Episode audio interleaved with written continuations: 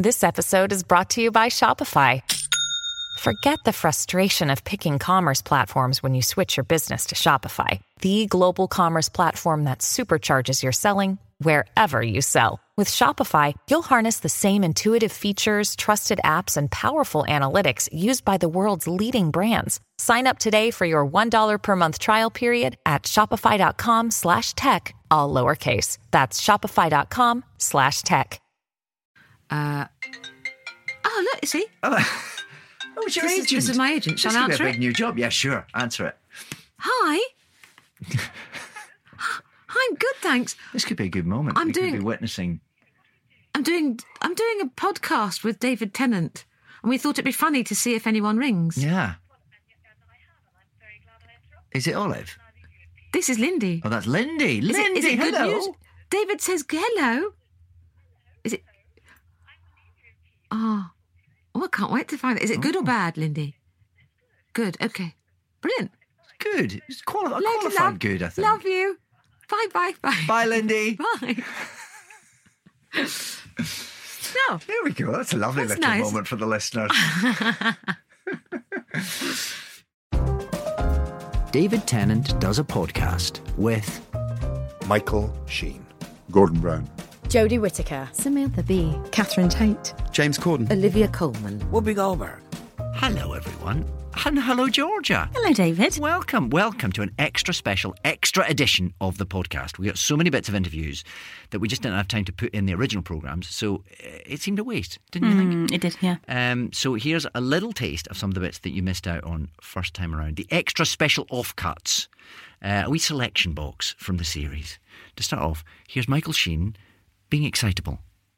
You're a man of enthusiasms. Yeah, I get carried away most. Yeah, which is lovely, and it's lovely that you you clearly have enjoyed these moments. You've also been able to pursue your enthusiasms, haven't you? I'm thinking, for instance, someone like Stephen King. You're a massive fan of Stephen hmm. King, and through sort of having a bit of status within one industry, you can kind of chase down these people that you. Yeah, yeah. Uh, yeah. uh, uh, War of the Worlds was uh, a big Yeah. part of Jeff Wayne's War of the Worlds, which That's you've right. just recently recorded, right? That's right. Yeah, we did. So, Jeff, when I was about, I would say probably about 12, 13, uh, my cousin Hugh, well, I say cousin, he's one of those people who's not really a cousin. You're but right, he's yeah, sure, like, sure, know, sure. Uh, he, uh, my mum and dad were, you know, going out with his mum and dad that night. And so he had to kind of look after me for the night or whatever. And, uh, and he was, he was probably about 16, 17 at the time. And he played me, well, he did a few things. He gave me Lord of the Rings, the book. right. um, and he played me various albums. One of uh, Gerry Rafferty album. Ever since then, Gerry Rafferty, Night Owl, Okay. Baker Street, all that kind of stuff. Uh, very, I I've loved Gerry Rafferty ever since then. Um, and he also played uh, Rush. I think he played me a Rush album, which has also become a favorite of mine. And he um, and he played Jeff Wayne's War of the Worlds double Yeah. album, and it terrified me. And had a massive effect on me. And Right. ever since then, I've been slightly obsessed with that Right. album. And then uh, a few years ago, I was asked to guest edit the Today program for Radio 4, where you get to kind of suggest things to do stories on. Right. And so one of them I said was, I'd like to do something about War of the Worlds. And uh, so I interviewed David Essex and Jeff Wayne. But it was a remote interview. They weren't in the studio with me, they were like somewhere else. And But we talked over the mic. Yes. Um, and so that must have alerted. Was there an anniversary or something, or did you just No. shoehorn this into a news I was just like, shamelessly? What, what are the things I'm interested in? I like that. Yeah. Right. So that was very much so like a case of use whatever I've got Yeah. to be able to, you know, follow these things that I'm enthusiastic about. Uh, and so, uh, so I did that. And I, I suppose that meant that Jeff Wayne knew that I was into War of the Worlds. Sure.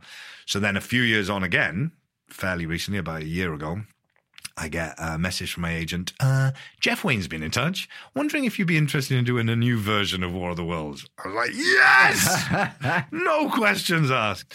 Um, and so, uh, so I got to go to Jeff Wayne's studio uh, outside of London uh, and uh, his home studio, and like look at all the photographs of him and Burton when they did it originally, and all the War of the Worlds memorabilia. Oh, it was, it was David. It was unbelievable.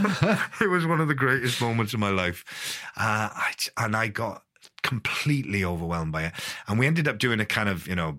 Behind the scenes, bit of you know B roll footage. There was a like, Right. camera there, Yeah. and and they sort of interviewed us. And I'm sitting there with Jeff Wayne talking about how important this album has been to me through world, and I just started openly weeping. Oh, that's lovely, though. It was so embarrassing.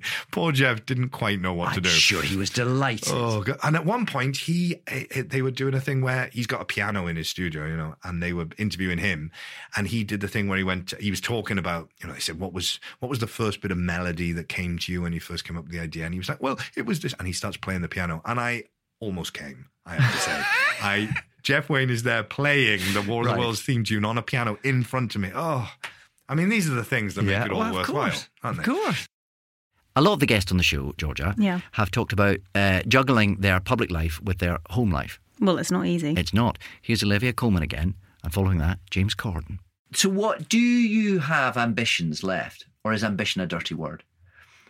No, I think ambition. It took me a long time to admit that I had ambition, I think. And Did it feel like? Did you have to admit it wasn't a dirty word to yourself? yeah. Um I think I I have realised that I am ambitious. Because because I love work and um I, I want to keep working, so there's got to be some ambition in there. Yeah. I'd love to do a Judy. I'd love to work into my 80s. Mm. You know, the lovely thing about what we do is hopefully, I mean, if they cast someone in their eight, or they've written a part for someone in their 80s, they can't cast someone in their 20s to play it. Yeah. well, they could, but, um, you know, we with HD, Yeah. it's not so easy. Yeah. Um, I'd, and also, I think I'm a better mummy because I feel artistically and creatively fulfilled. Right. and I, I think anybody who has children would, would tell you how, of course, it, it's it's life changing and all those things. But if if your life to that point, if you've been an actor or you know whatever I am, um, you uh, you've spent a lot of time only really thinking about yourself and your career Yeah. in quotation marks and, Yeah, and how terribly important it is. and how well is this right will i be perceived in the right way Yeah. well what and then you just go none of this matters none of this matters these three small children that i'm you know looking at some over your photographs. shoulder these people they don't care how much money we've got they don't care what i do they only care that i'm around Mm. that i'm there and when i'm when i am there that i'm present and that that they and that's the thing that they'll learn from. And that's all i ever try to remind myself of. And i and i get it wrong 28 times a day to be clear. Like i'm not i get it wrong all the time. But the more you just try and like only be present now then you'll if you're just trying to be the best version of yourself that's what this job's taught me more than anything else actually is that all that matters is this moment now. So at this moment now i'm really not thinking about the rest of the day. Hmm. I'm not thinking about the guests who are on the show tonight. I'm certainly not thinking about anything tomorrow. All i'm thinking about is how can i give david the the, the, the best thing that he might want from this moment now and then you're going to leave, and then we're going to have a creative meeting, and Yeah. go, well, what is the best version of this? And if you can transport that from your work to your home, to your life, where I get in and I go, well, what does my wife need from me right now? She certainly doesn't need me talking about how tired I am from the show, mm. or my children don't need me to be on my phone. Mm. They just need me to be there and be present. It's weird. When Oasis released that album, Be Here Now, I remember I was so young at the time, I thought it was a terrible album title. I now think it might be the best album title of all time. I do, just to be here now. That's all that matters. Like, because if you're doing that, if you're always just trying your best, your life will be hmm. it'll be a it'll be a picnic, you know? They must like that you're in Trolls. They love that I'm in Trolls. Yeah. They like that I'm Peter Rabbit. Sure, of Uh, course. nothing's ever, nothing will ever really stump the Gruffalo. I don't think, but Uh-huh. because that's just you know, a Yeah. very, I think, yeah, that that's lovely, and I think my youngest daughter's about to discover that quite Nice. soon. So yeah, they love all those things. Peter Rabbit is a is a is a real fun one at school. yeah. you know, Right. because because kids just go, "Are you Peter Rabbit?" and I and he's got a slightly higher voice than me. That right? So I just go, come on, look out, look out, look out, hero. And they just think, oh my God, mind blowing. So that's nice. Yeah. Are they growing up with American accents? Well, my son, who's seven, has a British accent when he talks to us and an American accent with his friends at oh. school. So, like, He's a survivor. yeah, well, he'll, well, because when you're at school, you'll just do anything to fit in. course. You know what I mean? The wrong pair of shoes at my school was like, that was an awful week. Yeah. When your mum chose brogues Oh, yeah. and everyone else was wearing kickers. Yeah. Like, you know, it was terrible. And, and so he'll be like, Dad, uh, can I go in the garden? And you go, yeah, yeah, of course. And then he'll have a friend around and he'll go like, Berkeley, come on, let's go in the yard. And I look at him like, get back here. So he's right bilingual. now." Yeah. It's not And just- he does think of it as a second language. Mm. Because I, I explained this to him once. We were with we were we were somewhere and I was explaining to him that, that the person who was talking to us had, had sort of he said, Oh, they said a, a, a sentence like this. And I said, Well, that's because their Spanish is their first language. So actually their English is way better my Spanish or your Spanish. And actually it's amazing. And I said, you know, you're growing up, you're learning Spanish, and Spanish will be your second language. You'll never probably be as good at it as you are at English. And he said, No, no, American will be my second language. Mm. And I said, What do you mean? He said, Dad, they don't even know what a pavement is. but but my youngest daughter doesn't speak yet, and my other daughter, she moved here when she was 12 weeks old. Right. And she's just like, Oh my God. Really? Oh my God. She woke up at four o'clock this morning and she said, Dad, I can't sleep. So, yeah. But it's kind of glorious. But then when we go home, if we go home for any longer than two weeks, it all just slots back in. you Yeah. know? Here's the amazing Catherine Tate. Oh, I love her. Yeah, slightly struggling with being famous. And her mum. Have you met her mum? I haven't. it's an extraordinary thing suddenly people knowing who you are Hmm. um sort of didn't really well I, I, th- I think you have to be i was aware that that was inevitable you know and it's not a thing you can ever complain about Nope.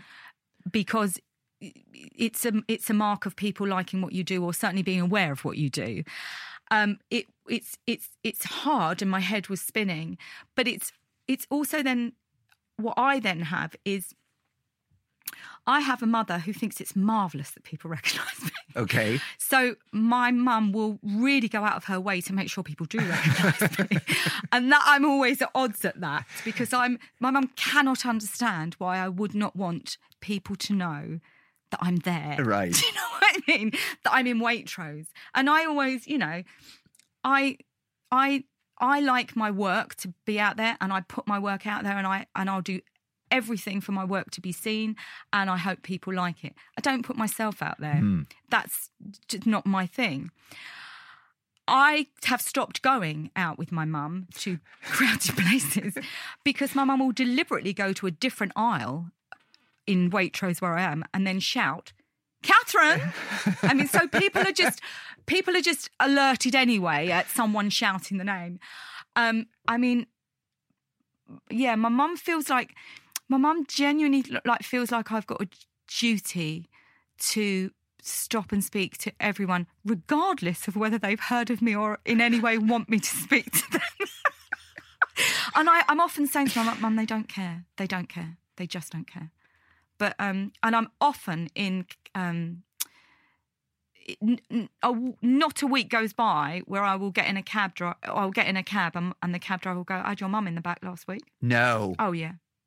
Oh, my mum will tell anyone. I mean, in the in the most roundabout way that that she that she's related. Which to is lovely. To Of course it's lovely. Exhibit her pride in that way. Of course it is, but I get phone calls and she'll have a plumber in her house who she's gone. Do you want to speak to my daughter? I mean, Amazing. properly like. Hi, hi. Do you know what I mean? She passes the phone to people. Do your funny voices for Do them. do them, do them. Jon Hamm. Lovely voice. Yeah. Great Lovely actor. voice. Yeah, here he is, just a little disgruntled with the modern world. So like I learned I learned uh, a long time ago from a from one of my acting teachers actually early on was was one of the big things is just like just be present. If you're watching something through a screen, this was before we had screens. This was this was back in the old days when people would bring you know video cameras, those those handheld uh they were small, but they were still like, you know, it was the express purpose was to take video. Yeah. Like then you're not watching what you were meant to watch. Like, you're Yeah. not experiencing it. You're you're recording it for a later date that you're never going to watch. Yeah. Uh, so what's the point? Sure. You know, just sit there and enjoy it, and then remember that you enjoyed it. Uh, instead of, it's it's the equivalent of like buying a concert T-shirt and not going to the concert. Yeah. You know, I went I went and saw Radiohead in at Wembley in, in 1998. Like, Yeah. well, how was the show? I don't remember. Yeah. but I was I got there. the T-shirt. Yeah. And is, are you not on Twitter and, and all that? Is that because you don't quite trust yourself to to? Uh, No, uh, in fact, there's been many times I wish I could cor- uh, correct the record on several things that have been written or said about me, but I, what it ends up doing is just extending the cycle of whatever nonsense is being uh, perpetrated. So it's it's just easier, I think, in the long run to just opt out and Mm. say like, I'd rather not. yeah. It's no comment is better than any comment in this day and age. It just it just doesn't no one cares. No one really listens. Again, it's just it's just for uh sensationalistic, Mm. you know, rattling the can Yeah. in some more in some way. And I don't care. It's just, it's meaningless to me. I'd rather have a conver- I'd rather sit here and talk to you for Yeah. 4 hours than than tweet off something stupid yeah. or or we all know the president's a lunatic. So Yeah. who care? Uh, who? How many people saying it online does it take? It Mm. does. It doesn't move the needle, and and I think the backlash against it makes it even worse. Mm. The I don't know. culture, the culture of outrage is very. Sure, and it- and and it- it- when you're outraged all the time, it's like being outraged none of the time. Mm. There has to be a a time of like happiness for the for the outrage to be real. Mm. But when everybody's outraged at everything, there's just well, then what's the point? And do you think because you you you became sort of famous, public property, I guess just as that was all Yeah, percolating. off, wasn't it? So does did that did you make a conscious decision? I, I really did. Uh, a lot of a lot of the people.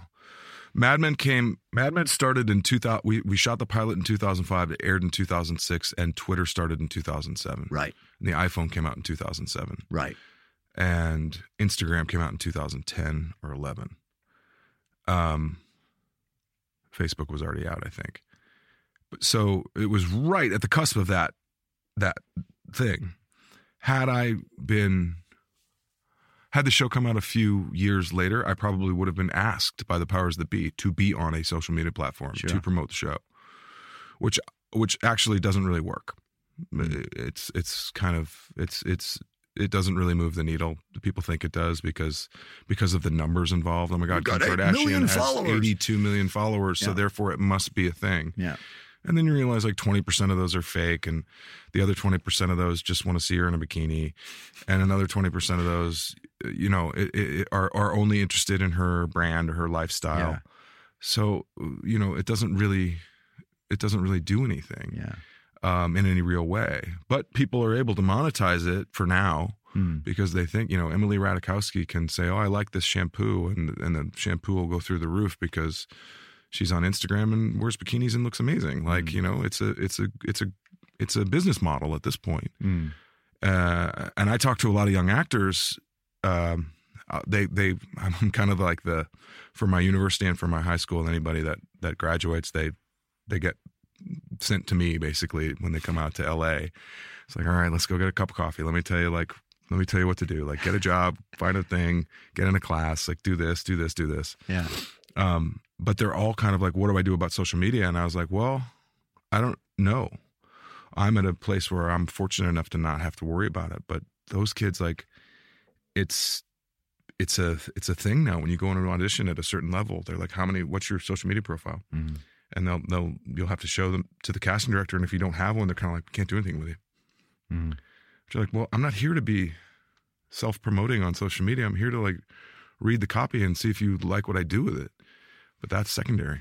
Do you think that's a moment in time though? Because it, as you I say, do. I think- I people think- realize it doesn't really do. Anything. I think people, the thing about all of this stuff, including the internet as a as a as a broadband, you know, kind of constant in our lives, is that it's all it's all technology that is in its infancy, essentially. Mm. Especially when you look at social media and smartphones and uh, the constant, you know, uh, um, constant uh, connection that we have, which is kind of a weird oxymoron because nobody's really connected, but we're online all the time.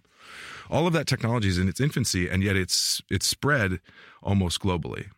So we haven't really kind of caught up to it. It's like those little bird scooters. Do you know what I'm talking about? Have you seen those things around? It's like a little rental oh, scooter. yeah, I know. You've seen them, right? yeah. They're a nuisance. Yeah. Everyone's getting in accidents and falling off of them and breaking their arms, and people are getting really hurt, and kids are using them. They shouldn't. People should wear helmets, but they won't. But because they came out so fast and and penetrated the culture so quickly and became uh, almost ubiquitous overnight, there's no laws against. Like there's no there's no way to legislate them. The the, the police and everybody are kind of wrong footed because they're just like, well, what do we do? Are they motor vehicles? Are they bikes? What what are they? Are you allowed to ride them on sidewalks? Should you only be riding? We don't know because we don't have any. The, the the legislative capacity is is too slow to catch up to how fast this technology has disseminated into the culture. Same thing with social media. Hmm. Nobody knows what to do with it. And you talk about people getting their lives, you know, kind of hacked by third party players that are nefarious or whatever, and their personal po- photographs splashed up for everyone to see and laugh at and point at and judge and ridicule and everything. And you go, well, that's not fair. And then the argument is, well, you shouldn't you shouldn't take a picture if you don't want it to be seen by everyone. It's like, well, that's not true at all. Like that doesn't make s- sense at all. Um, so there's a lot of like stuff that I don't think we've caught up to mm. as a society on, on what's right and what's wrong. But I think I think it will correct. I think it definitely will. Another day is here, and you're ready for it. What to wear? Check. Breakfast, lunch, and dinner? Check. Planning for what's next and how to save for it? That's where Bank of America can help. For your financial to dos, Bank of America has experts ready to help get you closer to your goals. Get started at one of our local financial centers or 24-7 in our mobile banking app. Find a location near you at bankofamerica.com slash talk to us. What would you like the power to do? Mobile banking requires downloading the app and is only available for select devices. Message and data rates may apply. Bank of America and a member FDIC. When you need mealtime inspiration, it's worth shopping Kroger, where you'll find over 30,000 mouthwatering choices that excite your inner foodie. And no matter what tasty choice you make, you'll enjoy our everyday low prices, plus extra ways to save, like digital coupons worth over $600 each week. You can also save up to $1 off per gallon at the pump with fuel points. More savings and more inspiring flavors make shopping Kroger worth it every time. Kroger, fresh for everyone. Fuel restrictions apply. Um, have you got any Jodie Whittaker? Oh, yes, I do. Okay. Here she is talking about how she accidentally convinced Chris Chibnall, the writer of Doctor Who, that she was right for the role. So me and one of my best mates, Rachel Tunnard, um, who's from Sheffield. That's why I can say it in a northern, very kind of strange northern accent. But she um, wrote, directed, and edited a film that we, like, I execed and that we made. But before we made it, we made a short film of it called Emotional Fuse Box. The film was Adult Life Skills. The, the short was Emotional Fuse Box to to kind of go. Well, basically, for financing, she'd never directed anything, so we needed they needed to see she could do it Yeah. and it was never meant to be a short to develop into a feature. The feature script was already there, so the so even before um, the short got nominated for a BAFTA. Oh, so well done. Yeah, well done for getting that in. Thanks for that. Yeah. Um, that we were already shooting the feature. I shot it Right. literally four weeks after we finished season two Yeah. of Broadchurch. I so I remember you going walked into that. So, but I on a train was show. We went. Did you go to Harrogate to do that thing with the book? No, I no, never no, went there. Me and yeah, What me and was that? Like a Broadchurch book It was a book or Yeah. something. Yeah. So we we yeah, it was the Broadchurch book launch, but it was in Harrogate. We were on a train journey back, and obviously I'm so shy and quiet I don't speak. Kids Sure. had to listen to me for the entire time, and not only that, I made him watch this short, and I like watched him watch it. Right. Ten minutes. Oh no, it wasn't. It was like twenty five minutes.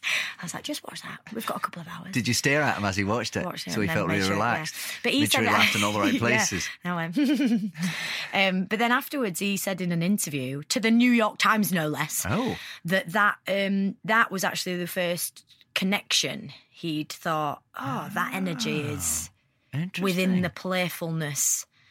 I was essentially playing a grumpy teenager. I was Right. thirty in it, but Right. I was playing the grumpy teenage part of your personality Right. and it was daft in, in in the sense it was emotional though because it was about twin loss of course it was Right. don't do anything without Sure, something sure, there sure. so it was about twin loss so it was emotional but it was it was a twin. It was a comedy about twin loss. I mean, it was a really tough sell. Yeah.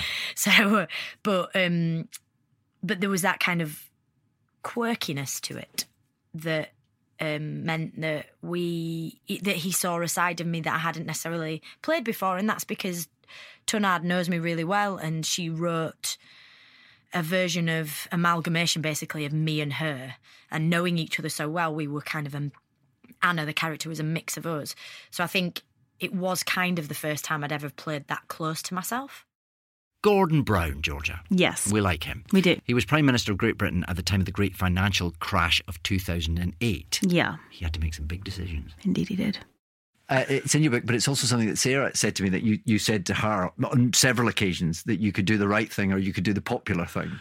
Yeah, this is this is uh, this is what I feel about the financial crisis in 2009. I, I, I do think we were doing the right thing, and I think I think history will actually prove we did the right thing. But I couldn't get my message across, so it wasn't popular, um, and uh, I, I don't quite know what I could have done about it because if people are not listening or you can't get a, a message across, you know, in the 1930s, I use this um, analogy when I write about it. Uh, Franklin Roosevelt was the president of the United States of America, and he had the financial crisis. And he went out onto radio and uh, gave broadcasts at peak hour radio. Can you imagine me giving a broadcast peak hour television, coming, uh, breaking into Strictly Come Dancing Yeah. or The X Yeah. Factor? And he was giving his broadcast about what to do during the recession. But he managed to find a way of getting across to people and explain what was happening because I, I kept feeling, how can I explain this to people? This is a banker's crisis. We're trying to do our best, but we've got to run a deficit to get out of this because we've got to get back to growth as quickly as possible. And I could never find a vehicle for getting my message across. I mean, radio doesn't work, television wasn't there in a way. The social media was just starting off, but it wasn't really a great, you know, uh, 2008, 9, it wasn't as strong as it is now. And I felt so, so frustrated. I couldn't get my message across. And I felt we were doing the right things, but they weren't popular, but I still had to do the right things. And did you feel that that's often something you one had to do in government? Take the pop, the, the, the, the make the right decision rather than the popular one? Well, I think uh, you do. You know, obvi- obviously, to win an election, you, you've got to you've got to uh, make promises that you, you, you keep and make promises that, that people can, can can relate to. But sometimes, you know, we raised taxation to pay for the National Health Service. Yeah. People said we couldn't do it, but they said that the public will not accept a big rise in taxation to pay for the health service. But we went out of our way. It took us about two years to persuade people to do it. So you start off with what you think is right, and then you say, well, will people, you know, feel that this is the right thing to do if you can explain it to them? And I think in the health services case, we did explain to people, and you know, at the moment we've got a pending crisis in our health service now. I think it's not underfunded, and you've got to go out there and explain to people these are difficult decisions. But if you want a decent health service, you've got you've got to have the money coming in to be able to to, to do it. So you start uh, by, I think, wanting to do the right thing, and if you can persuade people, but in politics, you've got to persuade people, and if you don't persuade people, you're out. Here's Michael Sheen again talking about how acting and being scared go hand in hand. Would you say that's true? I wouldn't know. It's been a while. Well, let's hear from Michael. Every single performance I've done of any play, I'm terrified before I go on. But presumably, you, from what you're saying, you, you realise you have to be. Yeah, Otherwise, I you guess slip so. back on your sort of I enjoying guess yourself so. too much. Yeah, yeah, yeah. But I'm, I'm but I, I feel like that's out of my control in a way. I just am terrified. I, I, I remember working with um, Declan Donnellan, who uh, ran a theatre company called Cheek by Jowl, Yeah. and I did um, a play with them fairly early on uh, after leaving drama school. And he- I remember him talking about the idea of um, that when you're on stage, uh, it makes it is in itself uh, uh, uh, such a vulnerable situation to be in. You've got people watch. You know, everyone assumes that actors are big show offs and love the attention, all that kind of stuff. And I, you know, I'm sure that is an aspect of it, but it's. from My experience, it is terrifying.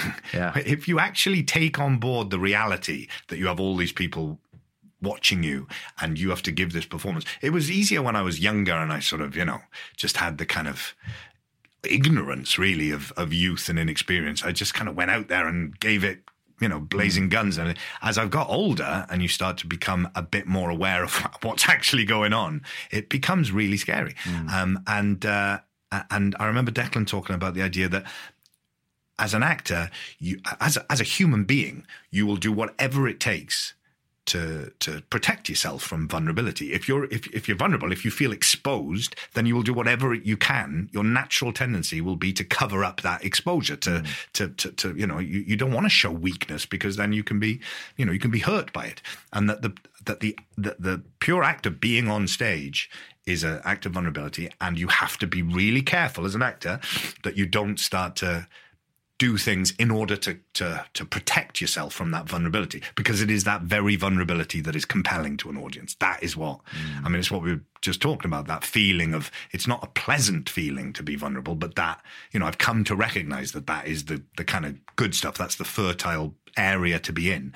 Um, but everything you do will try and get in the way of that because it's unpleasant. Yeah. so and, and David Mamet talks about this as well about pausing. Actors will always want to pause. There's a something inside you that well, I recognize this anyway. There's something inside you that goes, I'm not ready to say it yet. I'm not feeling, I'm not feeling it yet. I'm not. And I remember Declan talking about this as well, going, if you wait until you're ready, you will never say the line. And there's a, it's almost like that, um, the, the yips thing that Eric Bristow apparently had, the darts player, where he couldn't let go of the dart.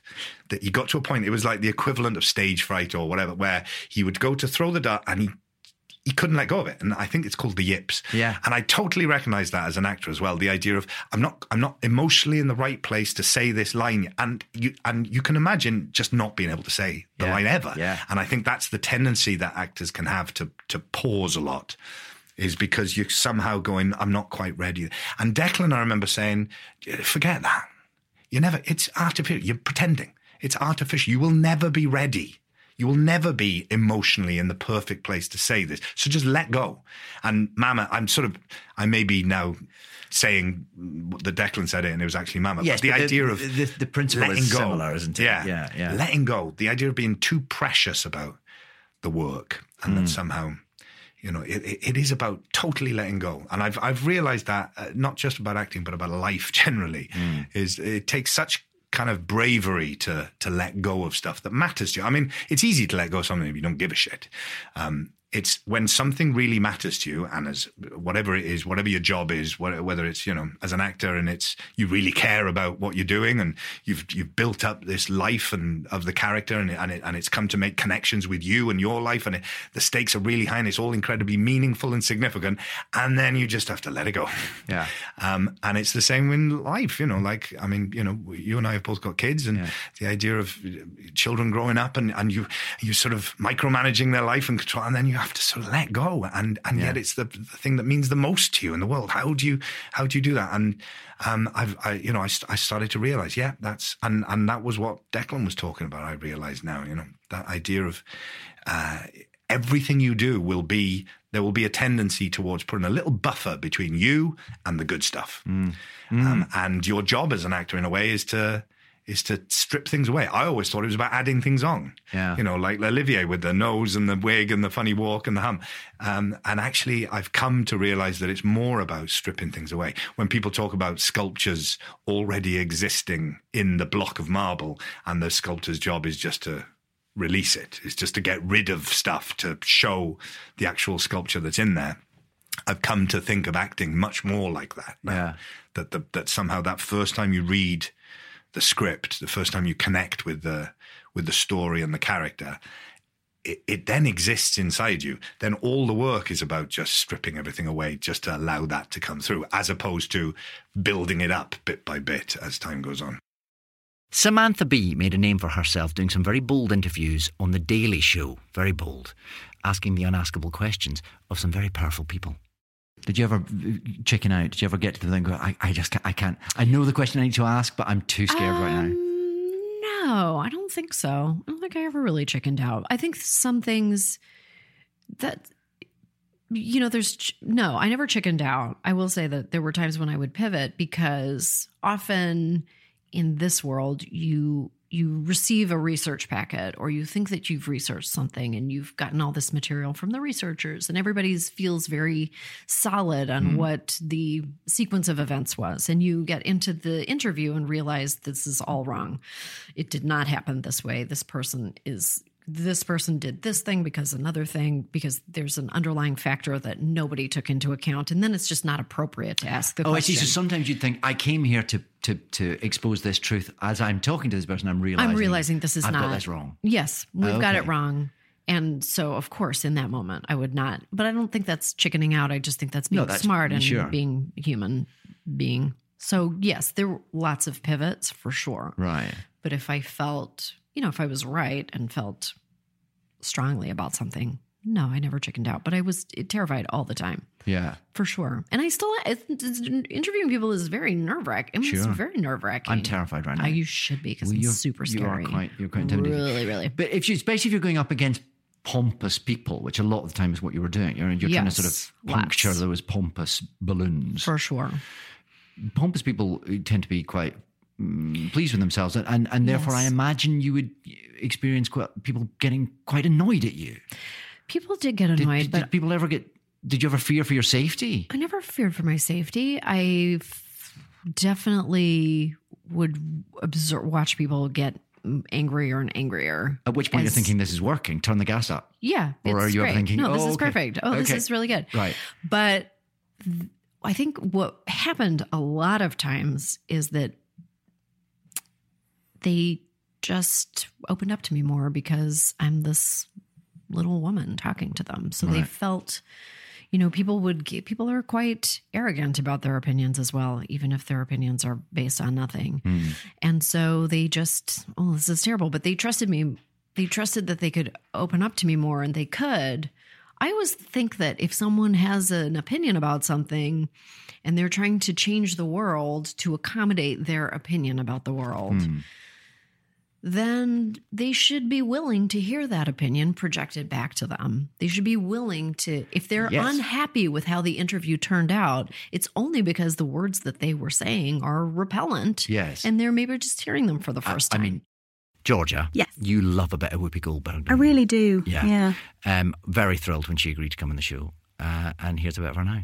Have you always had a sort of sense of the world about you and a, a kind of a, a, a, moral viewpoint? Is that something you've you grew up with? A very, you know, a, a certainty of opinion on things, or Well, I mean, my mom was a person who said, you know, oh, this is what's going on in the world, and we'd watch the news or mm-hmm. something, and you know, if I thought something about something, and I'd ask and say, what does this mean, or what is this, and I, you know, I have a fairly moral sort of clock hmm. that says, you know, there before the grace of God go I. Hmm. So be careful, you know, where how you respond to it. You can not like something somebody says, but you don't know that person, yeah, you know. yeah, And when you do know that person, then you can say, Well, I know that person, I don't like what they said, hmm. and here's why. Makes it easier. Is that something your mum taught you? Yeah. Right. Yeah, that if you're going to have an opinion, the consequence of that is there are people who are not going to like it.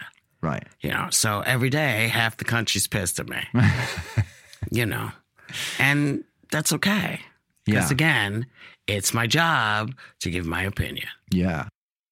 Because it does get quite heated in the view between you guys, right? Yeah, it do, Does that? Do you ever continue it backstage, or are you all quite? Are you all no, good because j- the next thing that you're talking about on any given day is, you know, vaginal implants. You know, so Yeah. we go from, you know, politics to vaginal implants Yeah. to whose relationship is what to, you know, how to have a, a halfway decent orgasm without screaming. Uh-huh. You know, that we're talking about, you know, the wildest, craziest stuff. So, you know, um, it's never personal. Uh-huh. And the minute it gets personal, you nip that in the bud. Yeah. And you say, hey, is that what you mean? Because that's what it sounds So you're all like. quite good at keeping that kind of housekeeping between yourselves. Yeah, you have to. Yeah, you have to because you know you are on one hand you have a media and a social media uh, that goes berserk. It's oh they hate each other and this one hates this one. It's like you're not here. You have Yeah. no idea what's going on here. Yeah. you know, and it seems to be only women that they do this with. They don't seem to do it with men. Oh, right. You know, five guys, you know, having it, you know, well, they're all opinionated. Isn't that great? Hmm. With women, it's like, ah, those bitches. Right. You know, it's like, mm, it's kind of like a little limited in thinking, but Uh-huh. okay. You know. Why do you think that is? Why do you think women get a tougher time about that? What, what, what do we not what do we not like as a society about women disagreeing with each other? Well, I, I think it's it's more we've seen a lot of movies and television shows where, you know, women are you know, women are talking to each other and suddenly you have a bunch of chickens going "Buck, buck, buck, buck, buck, buck," Yeah. you know, or you get that that vibe that uh, if you get passionate, that you're just you know you just need to calm down. It's like um. No, I'm just we're passionate. Or you're getting hysterical. You know, they love to say women are hysterical. Mm. Well, sometimes, but men are hysterical as well. Yes, it's not something that's ascribed to men, is it? Hysteria? No, no, it's never. And I, I don't, I'm not sure why that is, but I know that it's probably thousands of years hmm. of this, hmm. you know, where they said this is what women are and this is what men are. But, hmm. you know, this is 2019 and men and women are really interesting and fluid and you know you just never know what you're going to get. So you have to take everybody on an individual basis i think. Or this is my hope. Yeah. you know Well, that's all for now. Thank you to all the guests who've been so honest, so funny, and so open. Thanks to you, Georgia. You're very welcome. And thanks to everyone out there for listening. It's been a pleasure. See you next time. Should I interview you now?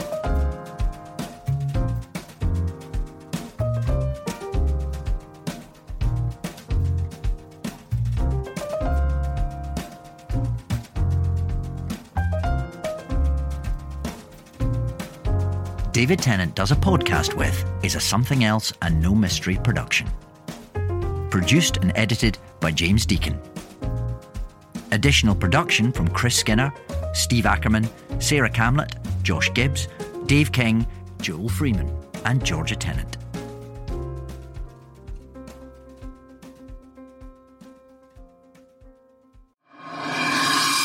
Also from Something Else. The Bugle presents The Last Post, a daily satirical dive into a universe just like our own, with Alice Fraser and guest appearances from Andy Zaltzman, Nish Kumar, and many more. There, there will be dis- further discussions on a vote uh, about whether we strap rockets to the bottom of England and launch it into space. And there will be people, Alice, who say things like, I don't think we should launch England into space. Yeah, they would say and that. to those wouldn't they? people, I say, you are talking the country down and you should be talking it up into space.